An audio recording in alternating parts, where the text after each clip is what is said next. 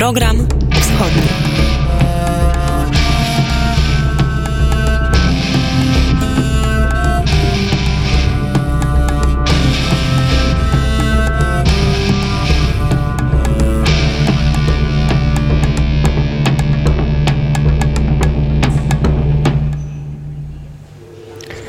Program wschodni dzisiaj z Jaremcza w ukraińskich Karpatach. Wita się z Państwem Wojciech Jankowski. Dmytro Antoniuk. I Paweł Bobołowicz. Jesteśmy w komplecie, można powiedzieć, naszego prawie, naszego zespołu ukraińskiego Radia Wnet. Brakuje e, Artura Wrzaka, który jest w Lwowie, ale my jesteśmy w Jaremczu, bo tutaj trwają 15 polsko-ukraińskie mm, spotkania. Wojtek Jankowski to osoba, która w tych spotkaniach e, bierze udział od początku. Zresztą Wojtku, nie tylko bierzesz e, udział, ale jesteś jedną z osób, która jest moderatorem, czy może nawet współorganizatorem wielu z tych spotkań. Rzeczywiście to już 15 spotkania polsko-ukraińskie, chociaż ja nie jestem od samego początku. Jak gdzieś byłem chyba przy piątych czy szóstych po raz pierwszy. E, gdy byłem w Kurierze Galicyjskim też e, brałem udział jako organizator, byłem moderatorem, ale to akurat nie jest chyba w tej chwili najważniejsze. Najważniejszy jest opis samego e, zdarzenia. Jest to najważniejsza moim zdaniem, najważniejsze wydarzenie w kontaktach naukowych, ale nie tylko naukowych, również politycznych e, Polski i Ukrainy, które się odbywa nieprzerwanie od 15 lat, bez względu na COVID, wojnę, w ten czy inny sposób, czasami w wymiarze e, online, ale też na żywo. Tu przyjeżdżają ludzie z Polski po to, żeby wysłuchiwać referatów, które są ważne, brać udział w panelach, ale myślę, że druga ważna rzecz to są te kontakty e, w kuluarach, te rozmowy, które są bardzo ważne przy podejmowaniu różnych działań, różnych decyzji. Konieczne też jest e, do wymienienia nazwisko inicjatora, pomysłodawcy, świętej pamięci Mirosława Rowickiego, założyciela Kuriera Galicyjskiego. Nawiasem mówiąc, Kurier też 15 lat e, teraz obchodzi w tym roku taki jubileusz, który był pomysłodawcą tej konferencji. Tutaj z nami siedzi Andrzej Klimczak. Andrzej obserwuje to, e, zaczął obserwować wcześniej niż ja, więc pewnie jeszcze dopowie, jak to było z początkami e, tej konferencji. Andrzej Klimczak, e, dziennikarz, działacz Stowarzyszenia Dziennikarzy Polskich na Podkarpaciu, ale też we władzach centralnych i osoba, która od lat zajmuje się stosunkami polsko-ukraińskimi i rzeczywiście od lat bierzesz, Andrzeju, też udział w tych spotkaniach w Jaremczu. Tak, to prawda. Muszę powiedzieć, że nawet miałem okazję być na pierwszym i drugim spotkaniu, ale zupełnie jako obserwator i to pierwsze spotkanie było przypadkowe. Po prostu byłem w Jaremczy, zobaczyłem rejestrację, poszedłem, ktoś mnie zaprosił, żeby wejść, bo tutaj jest debata jakaś. Chwilę poobserwowałem i to był ten pierwszy raz. Drugi raz już był bardziej zorganizowany, a kolejne, no to już uczestniczyłem tutaj czynnie w spotkaniach. E, właśnie Rowickiemu, e, z którym się przyjaźniliśmy już potem aż do jego śmierci. E, to, co mówił Wojtek, relacje polsko-ukraińskie, które są głównym tematem tych spotkań, one miały do niedawna jeszcze szerszą formułę, ponieważ uczestniczyli w tych spotkaniach przedstawiciele innych krajów. Czech, Słowacji, z tego co pamiętam, to kiedyś Francuzi byli, Niemcy. Przewijało się to. Nie, nie była to funkcja, że tak powiem, takiej prawdziwej międzynarodowej konferencji w znaczeniu encyklopedycznym, ale w znaczeniu tym, tym duchowym czy, czy badawczo-naukowym, tak. I tutaj muszę powiedzieć, że to ścieranie się poglądów, głównie naukowców, daje pewien obraz tych realnych stosunków polsko-ukraińskich i może służyć jako no, dobre narzędzie do zarządzania politycznego. Tak? Spotkanie w Jaremczu to oczywiście przede wszystkim spotkania merytoryczne. Takie spotkania trwały e, ostatnie dwa e, dni. Dzisiaj jest szczególny dzień, bo lat, wzorem lat ubiegłych e, to dzień związany z, bezpośrednio z tym miejscem. Uczestnicy konferencji wychodzą albo w góry.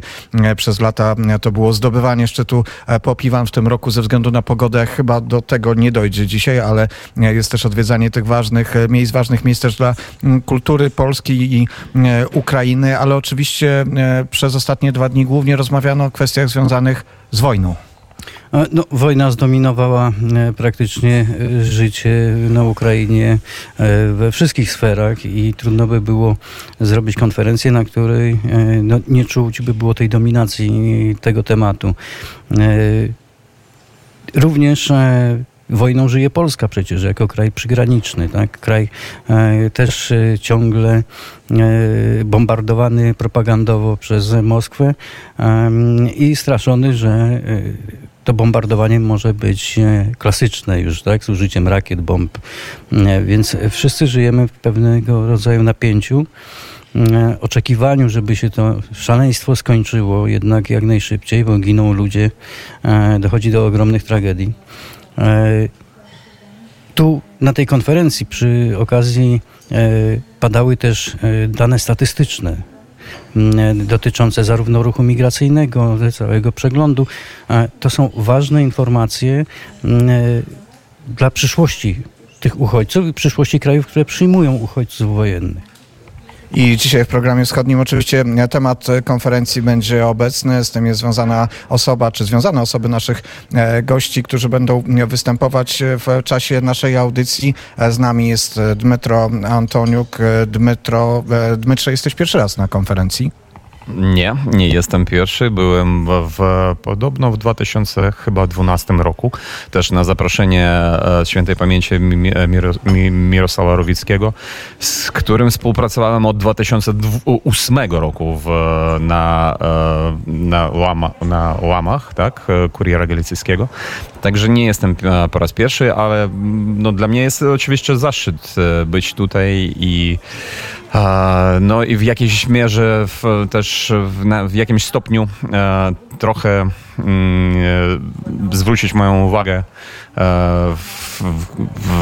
podalej od frontu, chociaż front mi nie odpuszcza oczywiście i, i mogę powiedzieć, e, co się wydarzyło na przykład teraz w nocy. Szczególnie był ostrzał e, Zaporoża niestety i spadła jedna z tych rakiet spadła na dom mieszkalny. My wiemy, że jest jedna ofiara niestety i wielu ludzi są rannych. E, inna rakieta została zastrzelona e, nad Zaporożem, ale trzeba powiedzieć, e, że teraz widzimy wszędzie, prawie wszędzie na całym froncie zużycie dronów kamikadze irańskiego, irańskiej produkcji. Tych szachedów i nie, tylko, i nie tylko tych szachedów, jeżeli dobrze mówię, jeżeli jeden, jeszcze jeden został, wielki dron kamikadze został zastrzelony nad Morzem Czarnym i to spowodowało, że akredytacja ambasadora Iranu, który zresztą nie jest, nie przybywa w Ukrainie od, od 24 lutego albo i wcześniej, to ta akredytacja została odwołana. I e, teraz e, te e, drony, oni oczywiście są niebezpieczni i jeden z, te, z takich dronów na przykład też spadł w obwodzie Dnipropetrowskim, niszcząc po prostu prywatne gospodarstwo i niszcząc, zawdając traum tym ludziom, którzy tam mieszkają. I na przykład to wszystko skomentował słynny ukraiński e, wolontariusz i teraz e, żołnierz e, Jurij Kasjanow, który od 20, 2014 roku zajmuje się wolontariatem na, ku, dla pomocy sił zbrojnych Ukrainy. On powiedział, że my nie zrobiliśmy, w, rząd ukraiński nie zrobił nic dla tego, żeby takie e, drony produkować. A takie drony są bardzo tańsze od na przykład Bayraktarów, ale bardzo skuteczne. Jak widzimy to na froncie, co, co robią e, te irańskie drony. One nie, zresztą nie kosztowały, nie kosztowały dużo, ale niosą śmierć i zniszczenia nam wszystkim. I on powiedział, że to jest odpowiedzialność na, naszego rządu, że on nic nie, nie zainwestował, nie, nie zrobił nic dla tego, żeby produkować masowo takie drony i teraz e, produkcja takich dronów leży po prostu na plecach takich e, e, entuzjastów jak, jak ten Juri Kasjanow na przykład. O tych kwestiach bieżących też e, rozmawiamy i rozmawialiśmy cały czas na e, polsko-ukraińskich spotkaniach e, w Jaremczu. Nic dziwnego, że gdy tylko oddałem mikrofon Dmytrowi, to oczywiście ten temat, ten forma raportu, który Dmytro codziennie przedstawia na antenie Radia Wnet, od razu się pojawiła. Był też temat, który na bieżąco komentowaliśmy, był komentowany przez wszystkich, czyli kwestia mobilizacji w Rosji i tego, co się dzieje, co ona wywołała, czyli kwestia mm, wielkiej ucieczki Rosjan z e, terenu Federacji Rosyjskiej. Tutaj też padało pytanie wśród e, uczestników, przyjmować uciekinierów e, z Rosji, tych, którzy uciekają przed mobilizacją, czy nie przyjmować? Jak widzimy teraz, Europa jest i nie tylko Europa jest mocno z, podzielona tym tematem i niektóre kraje, jak na przykład, jak na przykład teraz Finlandia, nie puszczają w ogóle już na, na swój teren, nie mówiąc oczywiście już o Polsce, o krajach bałtyckich, o takich krajach. A na przykład w Węgrzy, e, w Niemcy podobno, e, oni puszczają nadal e, tych ludzi, którzy uciekają przed mobilizacją z Rosji do takich krajów. Też widziałem dzisiaj zdjęcie z Gruzji, gdzie na, na granicy z Gruzją stoją po prostu gigantyczne kolejki Rosjan, które próbują wjechać w, tą, w, ty, w ten kraj. I, ale przy, przypomnijmy sobie, co stało się w 2008 1998 roku z Gruzją. E, Rosja okupowała część e, tego kraju. I teraz oni przyjmują tych ludzi i to po prostu nie mieści się w głowie. I e, tak napisała jedna z, też z naszych blogierek, że ona najbliższym czasem, czasem, nawet jeżeli będzie taka możliwość, ona do Gruzji nie pojedzie, bo ona wszędzie będzie słyszała rosyjski ten język i nie wiadomo od kogo, od, od rzekomo dobrych ruskich czy złych. Także Gruzja teraz po prostu zaskakuje nas wszystkich, niedobre zaskakuje. Warto powiedzieć, że to nie są uchodźcy, którzy uciekają przed wojną. To są ludzie, którzy uciekają przed powołaniem do rosyjskiej armii, ale nadal Putina popierają. Z tej granicy, o której opowiadał przed chwilą Dmytro, można przeczytać relacje osób, które tam stoją, które zastanawiają się, czy wjeżdżając do Gruzji należy usuwać z samochodów symbole mm, Z, georgijskie wstążeczki, które mają na swoich samochodach, a więc popierają wojnę, tylko po prostu nie chcą bezpośrednio e, w niej uczestniczyć. Nie ulegajmy. Mm, tak, to moja opinia e, prywatna, ale też wielu osób, które tutaj były na tych spotkaniach. Nie ulegajmy tym pozorom. To nie są uchodźcy przed wojną. Uchodźcami e, są nasi sąsiedzi Ukraińcy, którzy są ofiarami, a to są po prostu osoby, które w różny sposób, ale cały czas jednak e, reżim Putina wspierają. Rosjanie mają możliwość pokazania swojej postawy bezpośrednio w Federacji Rosyjskiej. Niech, ta, niech tam protestują. Mm, Wojtek Jankowski, Wojtku, nie zabrakło oczywiście, jak zwykle, odniesień też do kwestii historycznych, do kwestii polsko-ukraińskich, do kwestii pamięci historycznej politycznej. Tak, w rzeczy samej. Jeszcze nawiążę do tego, gdyby Artur Żak z nami tutaj siedział, nad czym bolejemy, że go nie ma, powiedziałby, on używa takiego określenia kanapowi analitycy. Tak, to są ci, którzy popierają wojnę, oni są jak najbardziej za, natomiast jak już okazuje się, że oni mają iść na front albo ich y, synowie, to wtedy okazuje się, że to jest pusta mm, gadanina. Stosunki polsko-ukraińskie to też stosunki historyczne, jak wiemy, a zawsze w tle tych, tych spotkań gdzieś, y, gdzieś czai się albo wprost jest mm, wymieniana pamięć o, o Wołyniu, o wydarzeniach z II wojny światowej i wczoraj mieliśmy niebywałą przyjemność porozmawiać z profesorem Grzegorzem Motyką z Zakładu Badań nad Historią i Pamięcią Europy Wschodniej Instytutu Studiów Politycznych PAN. Bardzo długa nazwa, ale oczywiście nazwisko Grzegorza Motyki jest wszystkim znane, bo to jest naj, najważniejszy polski specjalista, który zajmuje się stosunkami polsko-ukraińskimi i tym okresem e, krwawym w czasie II wojny światowej. A zatem wczoraj w trakcie kolacji poprosiliśmy pana profesora, żeby przeprowadzić tę rozmowę. Proszę posłuchać. Panie profesorze, w tej sytuacji, w której się znalazła Ukraina, ale no też w pewnym sensie my, konflikt pamięci, to jest pojęcie, które jeszcze funkcjonuje. Czy jest czas na to, by o tym rozmawiać, by próbować ten konflikt, jeżeli jeszcze jest, w jakiś sposób rozwiązać? Różnice w spojrzeniu na historię z całą pewnością się utrzymują. To jest niemożliwe, żeby, żeby one się zmieniły. Wołyń 43, mówiąc umownie i skrótowo, jest częścią polskiej e, tożsamości. Pamięć o walce UPA z Sowietami jest częścią ukraińskiej tożsamości i, e, i Polacy i Ukraińcy, tak jak patrzyli wówczas niechętnie, tak dzisiaj patrzą pewnie równie z dystansem, aczkolwiek z większym zrozumieniem świadomości tych różnic i co najważniejsze, ze świadomością, że to, są, to jest spór o przeszłość, o ocenę historii, a y, życie stawia przed Polakami, Ukraińcami nowe wyzwania i pokazuje, że sytuacja, w której no, jest bezpośrednio zagrożona niepodległość, bezpośrednio jest zagrożone no, życie, wolność e, e, ludzi, wręcz istnienie narodu ukraińskiego, sprawia, że w sposób naturalny to jest wyzwaniem na dzień dzisiejszy. Tamte spory pozostają, ale one jak gdyby przechodzą też w pewien sposób do, e, e, do historii, do, do, tych, do tych dyskusji pewnie wrócimy, ale na poziomie polsko-ukraińskim to na pewno jeszcze potrwa dłuższy czas, choćby z tego powodu, że część ukraińskich historyków założyło mundury, walczy w obronie ojczyzny. W związku z tym no, trudno sobie nawet wyobrazić, żebyśmy w tym momencie e, podejmowali, e, podejmowali taki dialog i dyskusję historyczną na te trudne, trudne tematy. Warto natomiast, i o tym też mówiliśmy dzisiaj na konferencji i, bardzo to ciekawie mówił między profesor Jurij Maciejewski, zastanowić się chwilę, co możemy zrobić, żeby do takich no, sporów, e, e, które by wchodziły w taką sferę e, polityczną, nie wracać, kiedy ten wojenny koszmar w końcu się skończy. Natomiast niektórzy uważają, że może się powtórzyć taka historia, która była na przykład po pomarańczowej rewolucji, kiedy była duża fala sympatii i zrozumienia dla polskiej strony, a potem pojawiło się rozczarowanie, że te same postaci są na, na cokołach. Dyskutujemy o Stefanie Banderze, o Szuchewyczu, ale chociażby taki Klym Sawur już jest postacią, która z polskiej strony chyba można byłoby oczekiwać, że gdzieś te pomniki zostaną zniesione.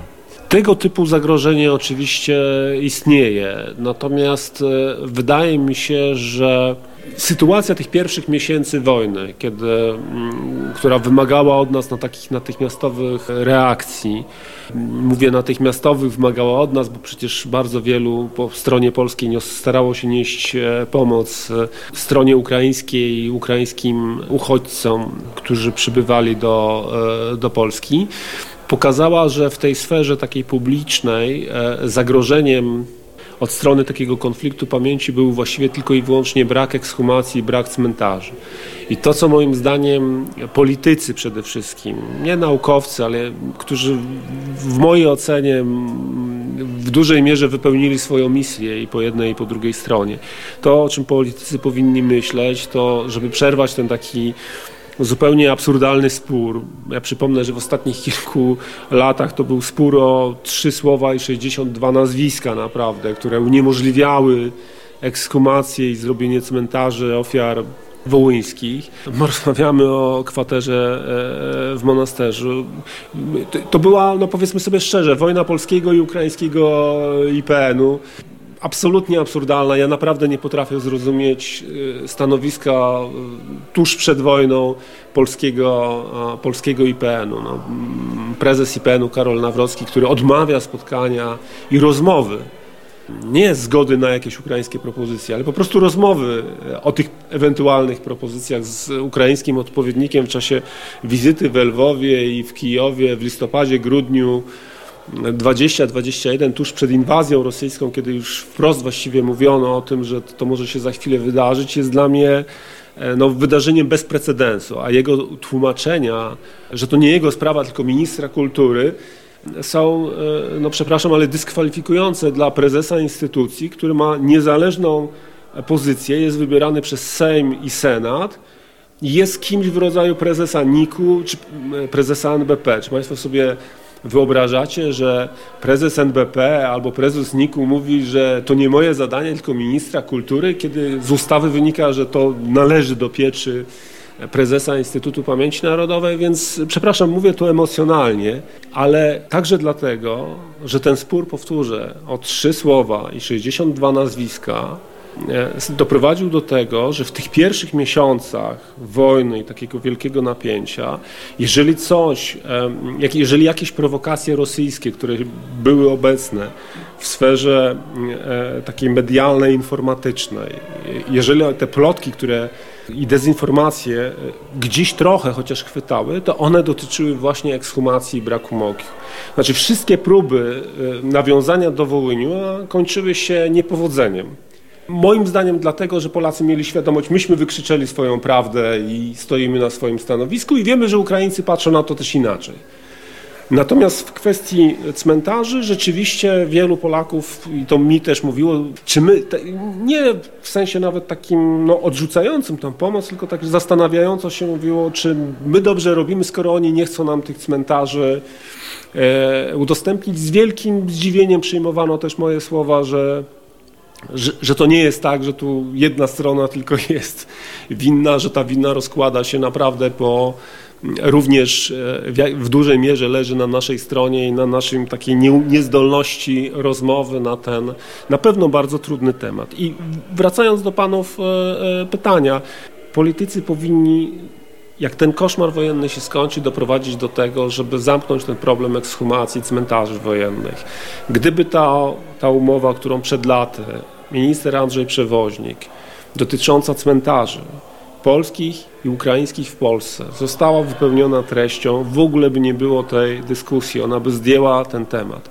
Gdyby do tego jeszcze doszły działania symboliczne polskich, polskiego i ukraińskiego prezydenta, jakaś wspólna deklaracja, ja osobiście bym się cieszył, gdyby ona szła w duchu e, tej deklaracji, którą Polacy i Ukraińcy już podpisali. Mam na myśli tutaj polskich rzymskokatolickich i ukraińskich grekokatolickich biskupów. Ich wspólne oświadczenie w sprawie e, Wołynia, zbrodni wołyńskiej e, było dla wielu Polaków niezwykle wzruszające, stojące na takim gruncie prawdy historycznej, a jednocześnie, a jednocześnie będące świadectwem takiego e, e, dialogu opartego na wzajemnym szacunku. I jeśli by się ktoś mnie pytał o zdanie, to ja bym do czegoś takiego zachęcał.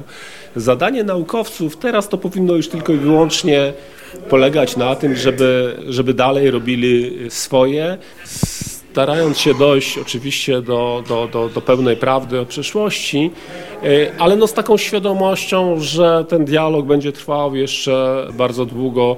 Ja też wyciągam z tego, e, z tych ostatnich e, miesięcy taki wniosek, że bardzo ważne jest, żebyśmy nawet, jeśli to będzie trudna rozmowa, nawet jeśli to będzie emocjonalna, a to powinna to być rozmowa i to rozmowa między Polakami i Ukraińcami, między nami. Nie powinniśmy pozwolić, żeby ktoś trzeci, ktokolwiek by to nie był, był arbitrem w tej e, e, rozmowie. A czy pan profesor zauważył coś takiego, że trzecia strona chciała być arbitrem w, w naszych dyskusjach polsko-ukraińskich?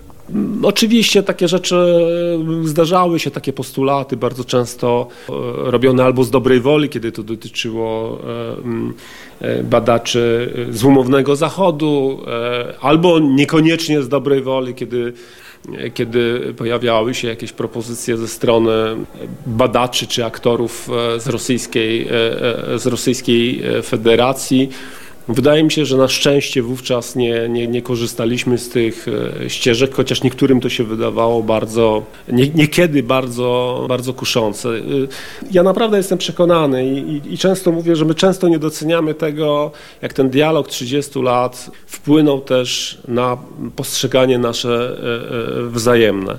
30 lat temu Akurat mam wątpliwą przyjemność, bo to jednak jest, mówię to z perspektywy jednak osoby, która już swoje lata ma, ale dobrze pamiętam początek lat 90., gdzie kiedykolwiek mówiliśmy o jakimkolwiek wydarzeniu historycznym polsko-ukraińskim, natychmiast pojawiały się wzajemne pretensje, żale i takie, i takie poczucie, że dotykamy spraw e, e, bolesnych. Krok po kroku wydarzenie po wydarzeniu można, było, można by powiedzieć, że to napięcie było zdejmowane. I no, wspieramy się dzisiaj o Wołyń 43, o lata II wojny e, e, światowej. Mamy swoje e, stanowiska rozmawiajmy o tym, może kiedyś, może kiedyś dojdziemy do, do jakiegoś no, wspólnego myślenia. Ja myślę, że biskupi katolicy, grekokatolicy przecież piszący swoje wspólne oświadczenie na bazie też prac naukowych, a nie, e, a nie tylko własnej wyobraźni. Bardzo się do, takiego, do takiej wspólnej wspólnego stanowiska e, zbliżyli. Moim zdaniem no, oparli się na takiej, w najlepszym tego słowa znaczeniu, prawdzie obiektywnej. Jednocześnie ważne jest po prostu, żeby pamiętać o jednym.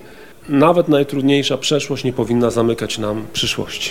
Panie profesorze, Paweł Jasinica kiedyś napisał, że Polacy i Rusini mogli się bić o pograniczne grody, ale w momencie, kiedy przychodził moment próby, zagrożenia z zewnątrz, y, obydwie strony czuły, że ten balans i harmonia jest potrzebna. Mam wrażenie, że po tysiącu lat jest ta sama sytuacja. To znaczy, możemy dyskutować o sprawach historycznych, ale okazuje się, że w momencie zagrożenia możemy na siebie liczyć. Tak, ja mogę się tutaj tylko, właściwie tylko zgodzić z każdym słowem i pana i, i znakomitego historyka, jakim był Paweł Jasienica. Dodałbym może jeszcze jedną rzecz. Ja mam nadzieję, że z tych ostatnich kilku miesięcy ukraińscy historycy wynieśli takie doświadczenie, że, e, że kiedy my mówimy o Wołyniu, to chodzi nam rzeczywiście tylko i wyłącznie o historię, a nie o żadne polityczne interesy, a z kolei koledzy ukraińscy, kiedy mówili o tym, że e, oni nie mogą zrezygnować e, z pamięci łupa, bo ona walczyła z Sowietami i z zagrożeniem z północy, lepiej rozumiemy to, że oni mówili o czymś rzeczywiście realnym, a nie tylko takim abstrakcyjnym, jak mogło nam się wtedy, przed, jak mogłoby się przed 24 lutego wydawać. Czy konkluzja jest taka, że powinniśmy się przyzwyczaić do myśli, że to są dwie narracje, które no nie mają szansy, żeby się e, spotkać czy pokryć w jakimś stopniu? Ja myślę, że powinniśmy raczej się przyzwyczaić do tego, że patrzymy na historię inaczej. Być może, e, być może kiedyś będziemy patrzyli tak samo, natomiast nie powinniśmy z różnic w patrzeniu na przeszłość czynić fetysza, który e, sprawiałby, e, że w efekcie tworzylibyśmy z tego jakiś problem współczesnej polityki, który by e, był wykorzystywany przez innych przeciwko Polsce i Ukrainie, przeciwko naszej, naszym interesom, niepodległości. Program Wschodni.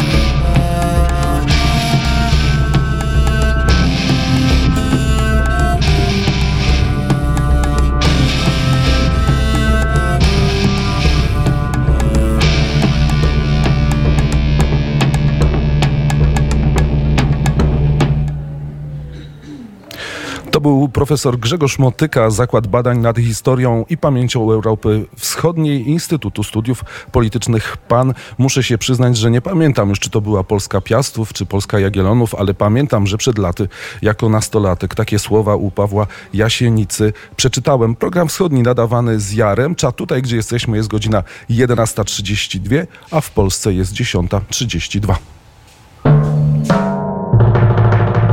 Program wschodni.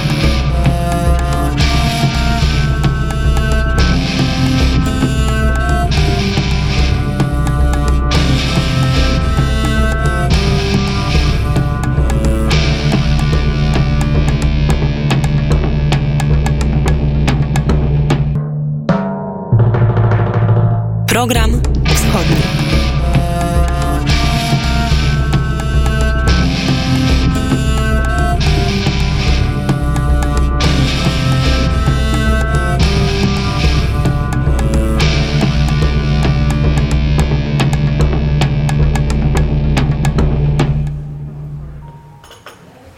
Program Wschodni nadawany z Jaremcza. Naszym gościem jest pani Margareta Sytny, grzecznik prasowy Platformy Migracyjnej EWL. Wczoraj przedstawiła Pani referat na temat emigracji, na temat uchodźców tak naprawdę, wojennych z Ukrainy w Polsce, w Republice Czeskiej i w, Rumunii. Można powiedzieć, że wyniki tych badań są dosyć zbliżone w Polsce, w Czechach i w Rumunii, ale też pewne y, ważne y, różnice tam się zarysowały. Dzień dobry.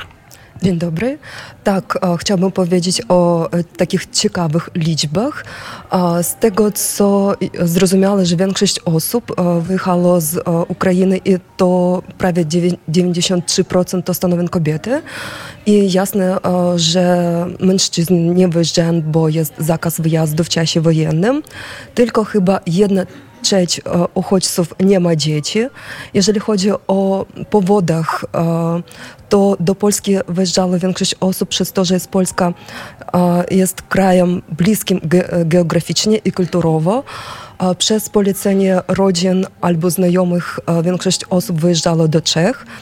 Jeżeli chodzi o Rumunię, to jest ciekawe, że uchodźcy wyjeżdżali do Rumunii, bo Rumunia jest członkiem NATO. I to jest taki ciekawy wynik, bo na przykład a, obok jest Mołdowa albo Naddniestrze, i, a, ale większość os- osób zaufało właśnie Rumunii, bo Rumunia jest e, państwem bezpiecznym. Co jeszcze ciekawe, że mm, prawie 82% e, w ogóle nigdy nie pracowało w Polsce, trochę więcej w Czechach i Rumunii, ale e, 62% w Polsce, prawie tak samo w Czechach, e, chce podjąć pracę. E, To znaczy, że e, uchodźcy potrzebują właśnie nie ryby, a wędkę. Mm, 55 prawie procent e, uchodźców w Polsce to osoby e, wysoko, wy- wysoko wykwalifikowane i mają wyższe wykształcenie. Podobne procenty też i w Rumunii, i w Czechach.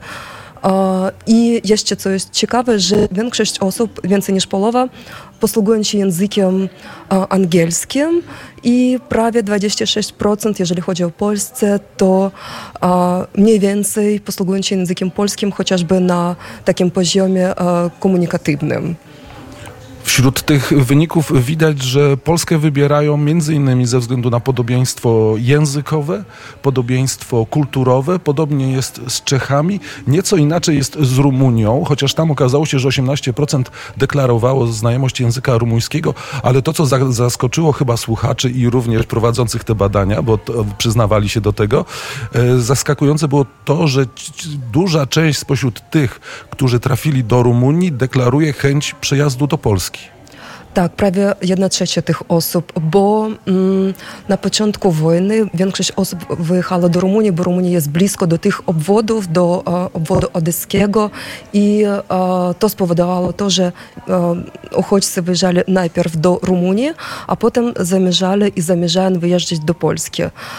Bo Polska naprawdę jest trochę bliżej, jeżeli można tak powiedzieć, ze względu na znajomość języka, bliżej kulturowo i już bardzo dużo osób wyjechało jeszcze na początku wojny w 2014 roku, dlatego bardzo dużo uchodźców ma kogoś w Polsce albo znajomego, albo osoby, która już pracuje w Polsce i e, może pomóc w znalezieniu pracy.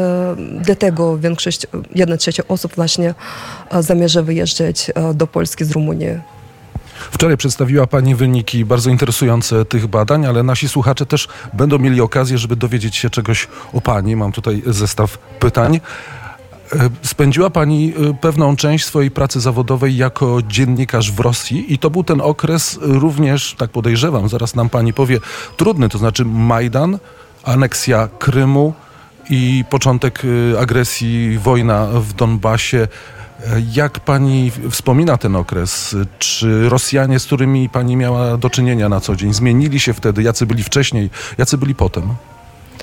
No w jakiś jeden moment, właśnie kiedy zaczął się maj, e, Majdan, ja już nie mam przyjaciół w Rosji i znajomych i naprawdę nie chcę z nimi komunikować, bo nie mamy wspólnych tematów i nie mamy wspólnych poglądów na te tematy. No jak widać teraz, że e, jeżeli chodzi o Ukrainę, to my bronimy swoje państwo i na odwrót wracamy e, w Ukrainę, żeby walczyć o wolność, wolność a większość osób która nawet wspierała Ukrainę, ucieka z Rosji i nie chce walczyć z reżimem Putina i nie chce walczyć o swoje wartości, jeżeli oni w ogóle mają to war, wartości. Ciągnąc jeszcze ten temat rosyjski, ma Pani też bardzo nieciekawe doświadczenia z FSB. Nagle okazało się, zorientowała się Pani, że jest Pani obserwowana.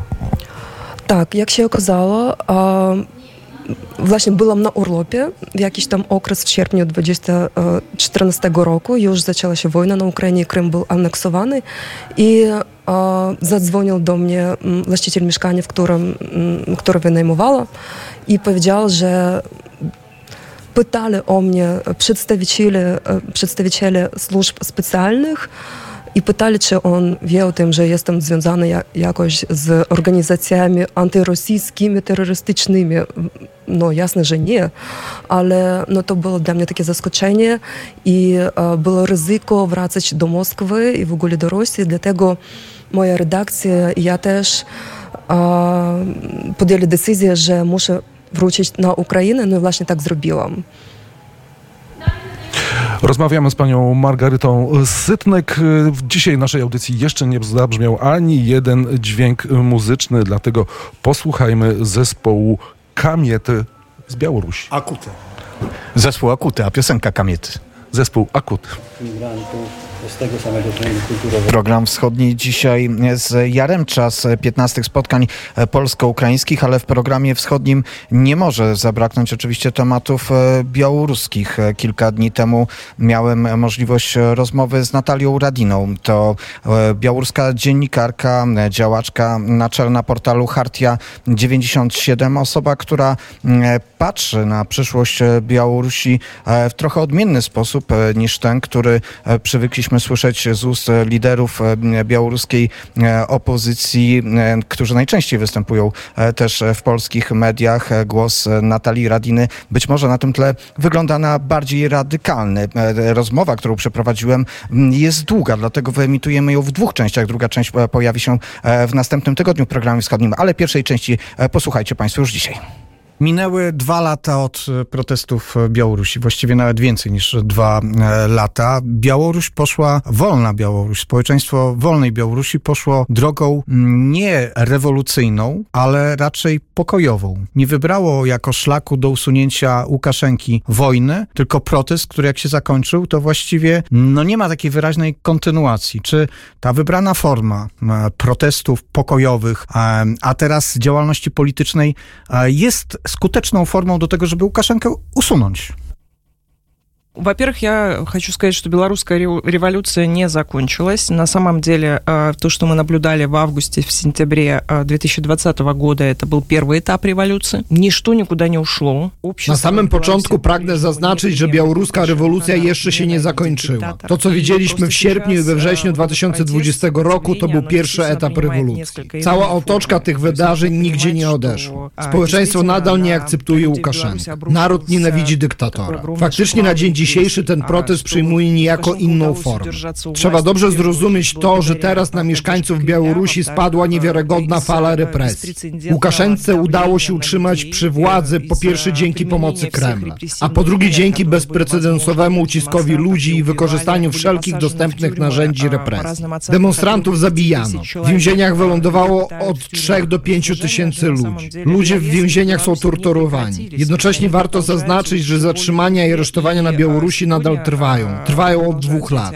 Dosłownie nawet dziś czytałam, jak zatrzymali jedną osobę w jej mieszkaniu. Do mieszkania pedagoga wtargnął OMON. Został on aresztowany bez żadnych podstaw. Kiedy bliscy przyszli go szukać w więzieniu na Okrestino, w tym słynnym miejscu owianym złą sławą, w którym torturowano ludzi, to zobaczyli, że przed więzieniem stoi kolejka około 150 ludzi, którzy także szukają swoich bliskich. Dlatego należy przyjąć, że zakres represji jest nadal ogromny. Ale co to znaczy? Znaczy to tylko tyle, że Łukaszenko bardzo się boi. On zdaje sobie sprawę, że naród go nie podtrzymuje. Dobrze wie, że naród go nienawidzi. Tym właśnie tłumaczy te ciągłe represje, które nie ustają. Jestem przekonana, że wojna, która trwa na Ukrainie, wojna, którą rozpoczął Putin z Łukaszenką, doprowadzi do kardynalnych i długo oczekiwanych zmian na Białorusi. Ta wojna dobije rosyjską i białoruską dyktaturę. Dlatego tak ważne jest zrozumienie, że jeżeli mówimy o zwycięstwie Ukrainy, której wszyscy kibicujemy, to zwycięstwo i bezpieczne życie na Ukrainie Украине есть możliwe tylko по вызволению Беларуси. Российскую и белорусскую диктатуру. И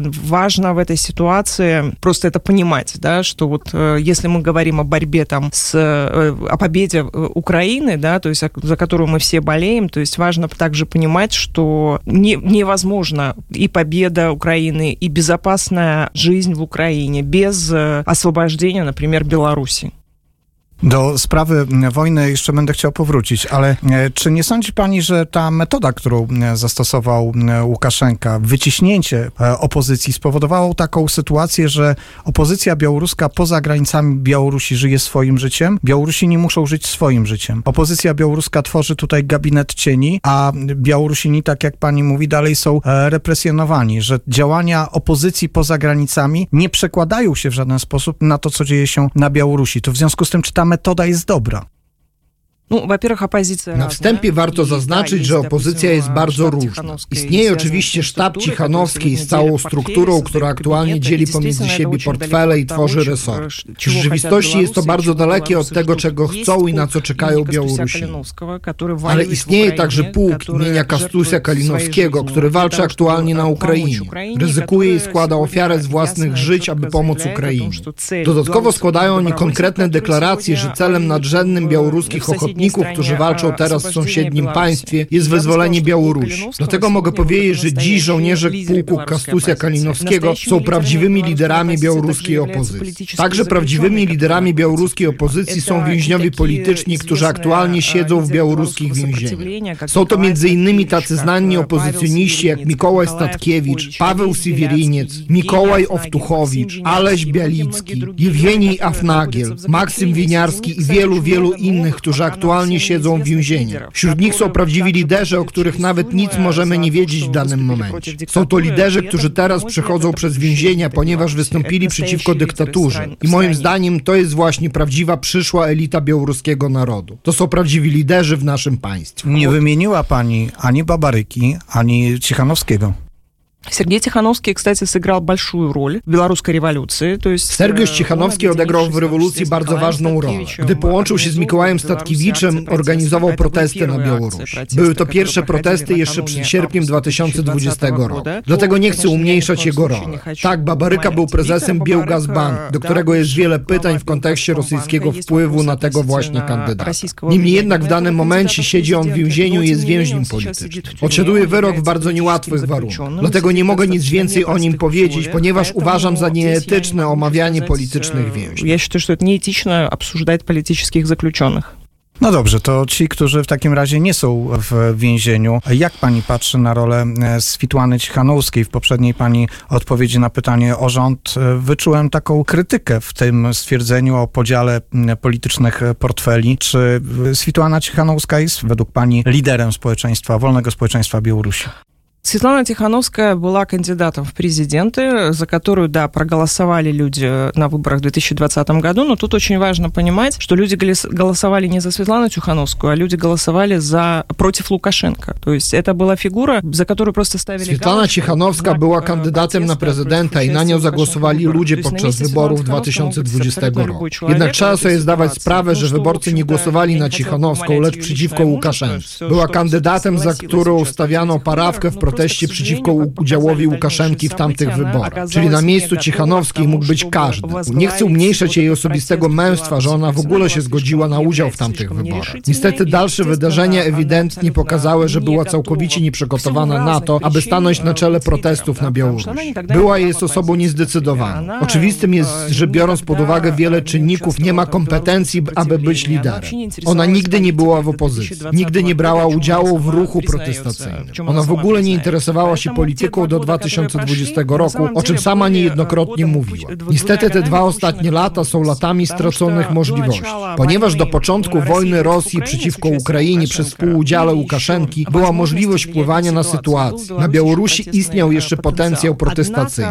Jednakże wszystko to, co proponował sztab Cichanowski przez te ostatnie dwa lata, było raczej imitacją działania. Było imitacją inicjatywy. Nie było na przykład bezpośrednich wezwań i apeli do ludzi, żeby protestowali, żeby sprzeciwiali się reżimowi. Ale za to postawiono wniosek pod głosowanie w internecie, czy należy prowadzić rozmowę z Łukaszenką. Odmówiono podtrzymania ogólnobiałoruskiego strajku generalnego jesienią 2021 roku, kiedy na Białorusi tysiące ludzi umierało od COVID-u, a Łukaszenka nie chciał wprowadzać kwarantanny. Była także odmowa wezwania bądź poparcia protestów przeciwko podpisaniu przez Łukaszenkę i Putina kart integracyjnych. Nawet w wigilii tzw. ćwiczeń wojskowych, które przerodziły się w wojnę na Ukrainie, ze strony sztabu Cichanowskiej nie było żadnej reakcji, a mogli zwrócić się do wspólnoty międzynarodowej z odezwą, żeby zwróciła uwagę na te manewry. Przecież było wiadomo, że jest to bardzo niebezpieczne. Można wymienić multum błędów, które zostały popełnione, ale najważniejszym błędem jest zdarzenie z czasu, gdy trwały protesty w sierpniu i we wrześniu i w październiku 2021 roku. Podjęto wtedy decyzję, żeby wychodzić na protesty nie w każdy dzień, a tylko w niedzielę.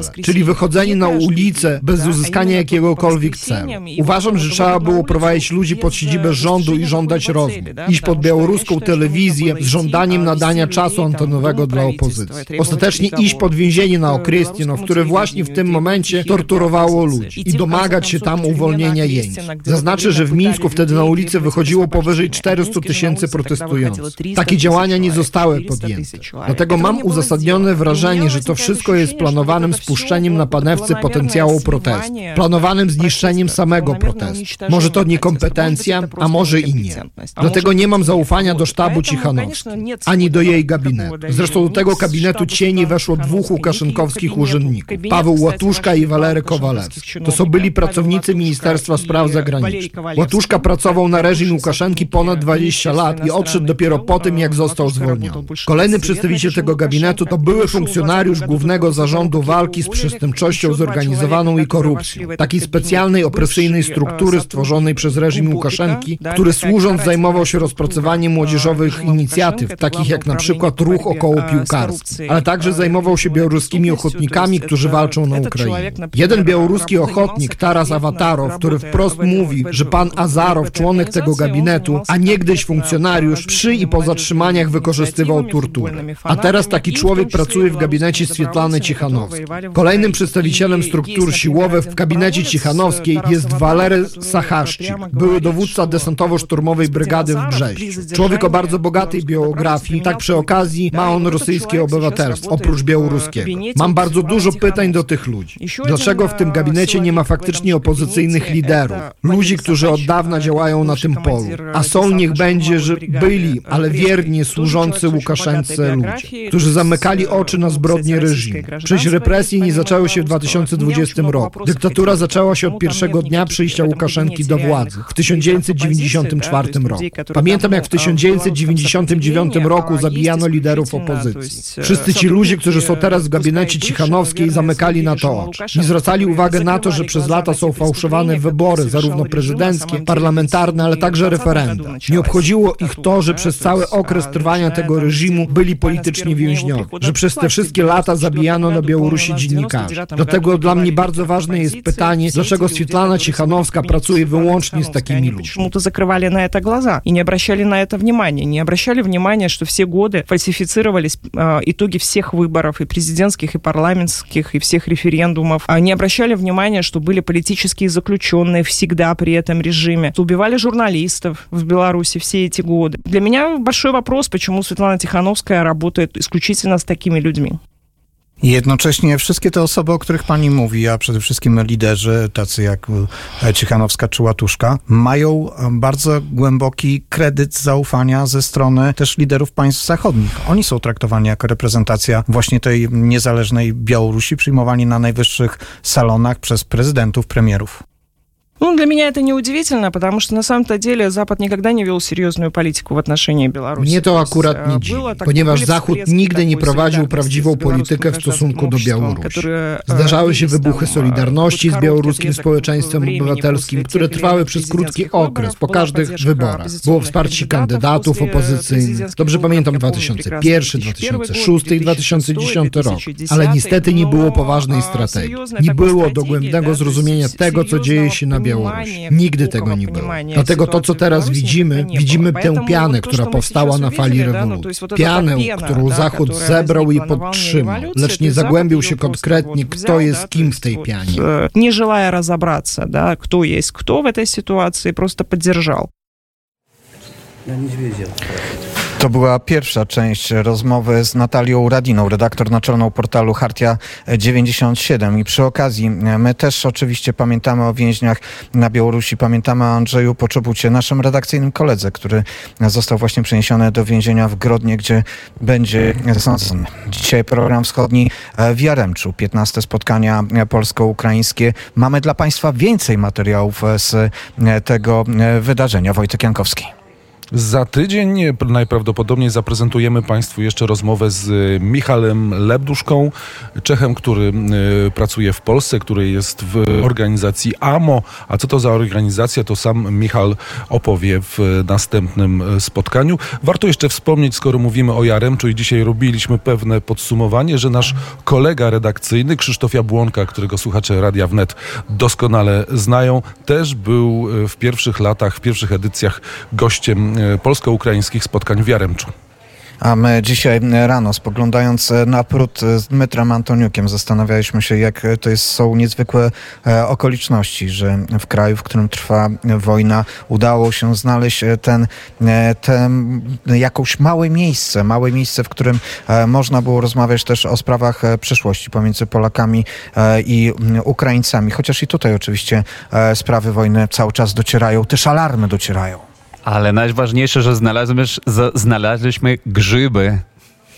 To prawda. E, ukraińskie Karpaty pod tym względem nigdy nie mogą e, zawodzić. Piękna e, pogoda, chociaż jest chłodno, bo jest około 7-8 stopni w ciągu mm, dnia, rześkie poranki, a, ale piękne Karpaty, jesienna pogoda z grzybami. To tymi, tą, tą ładną, może taką przyjemną refleksją z Państwem w programie wschodnim żegnają się Wojciech Jankowski, Dmytro Antoniuk i Paweł Bobułowicz. Po godzinie 11 relacja z wielkiej wyprawy, a teraz już zapraszam na wiadomości, które przedstawi Jakub Duszak.